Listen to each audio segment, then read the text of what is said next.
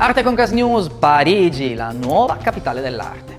Contemporanea questa volta, la capitale della Tour Eiffel sfida la città della regina Elisabetta per aggiudicarsela al primo posto come futura città dell'arte. Questo subito dopo il post pandemia. Il boom delle gallerie in Avenue Madison sono un aspetto della recente rinascita di Parigi come centro dell'arte. E dal momento che il Regno Unito ha votato per lasciare l'Unione Europea nel 2016, gli operatori del settore hanno ipotizzato che Parigi avrebbe beneficiato della sconfitta di Londra. La concentrazione di musei, collezionisti di alto livello eh, della capitale francese questa volta potrebbe avere un grande successo, ponendo così in pole position anche grazie alla sua grande tradizione la capitale. Parigi post Brexit sembra così il mercato più attraente.